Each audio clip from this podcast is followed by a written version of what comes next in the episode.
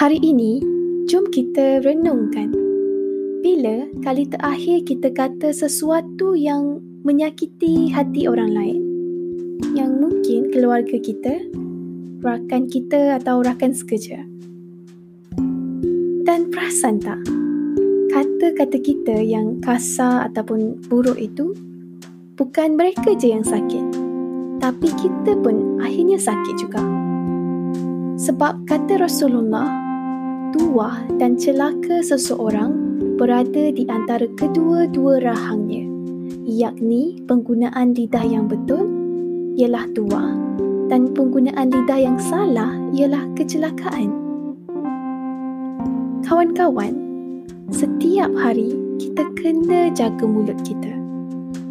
Sebab baik atau buruk seseorang bergantung pada mulut dan lidah kita kalau baik, kita pun dapat baik.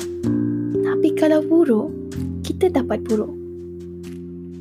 Sama ada kita dapat pahala ataupun kita dapat dosa.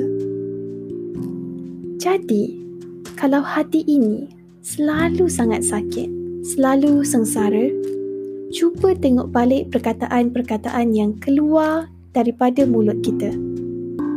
Adakah perkataan yang macam racun? Ataupun madu. Sebab kita ni selalu sangat tak perasan apa yang kita kata pada orang lain.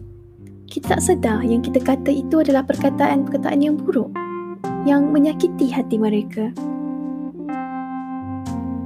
Sayyidina Aswad bin Asram pernah berkata pada Rasulullah, Wahai Rasulullah, nasihatkanlah saya.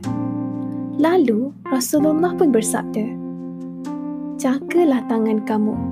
Jangan kamu menyusahkan sesiapa dengan tangan kamu itu.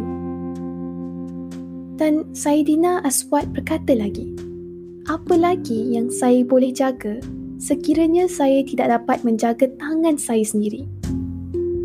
Lalu baginda pun menjawab, Jagalah lidahmu. Saidina Aswad bertanya sekali lagi, apa lagi yang saya boleh jaga jika saya tak boleh menjaga lidah saya sendiri? Lalu baginda menjawab, Kalau begitu, kamu gunakan tangan kamu hanya ke arah kebaikan dan berkata-katalah hanya perkataan yang baik. Kawan-kawan, kita kena berusaha untuk jaga apa yang keluar daripada mulut kita dan kita boleh tepis sebenarnya. Kalau kita membiasakan diri kita dengan istighfar, lagi-lagi setiap kali kita rasa macam susah nak kawal mulut kita. Dan insya-Allah, selagi mana kita menjaga apa yang keluar daripada mulut kita, kita akan selamat. Sebab kata Rasulullah, peliharalah lidah kamu daripada segalanya kecuali kebaikan. Dengan itu, kamu akan dapat mengatasi tipu daya syaitan. InsyaAllah.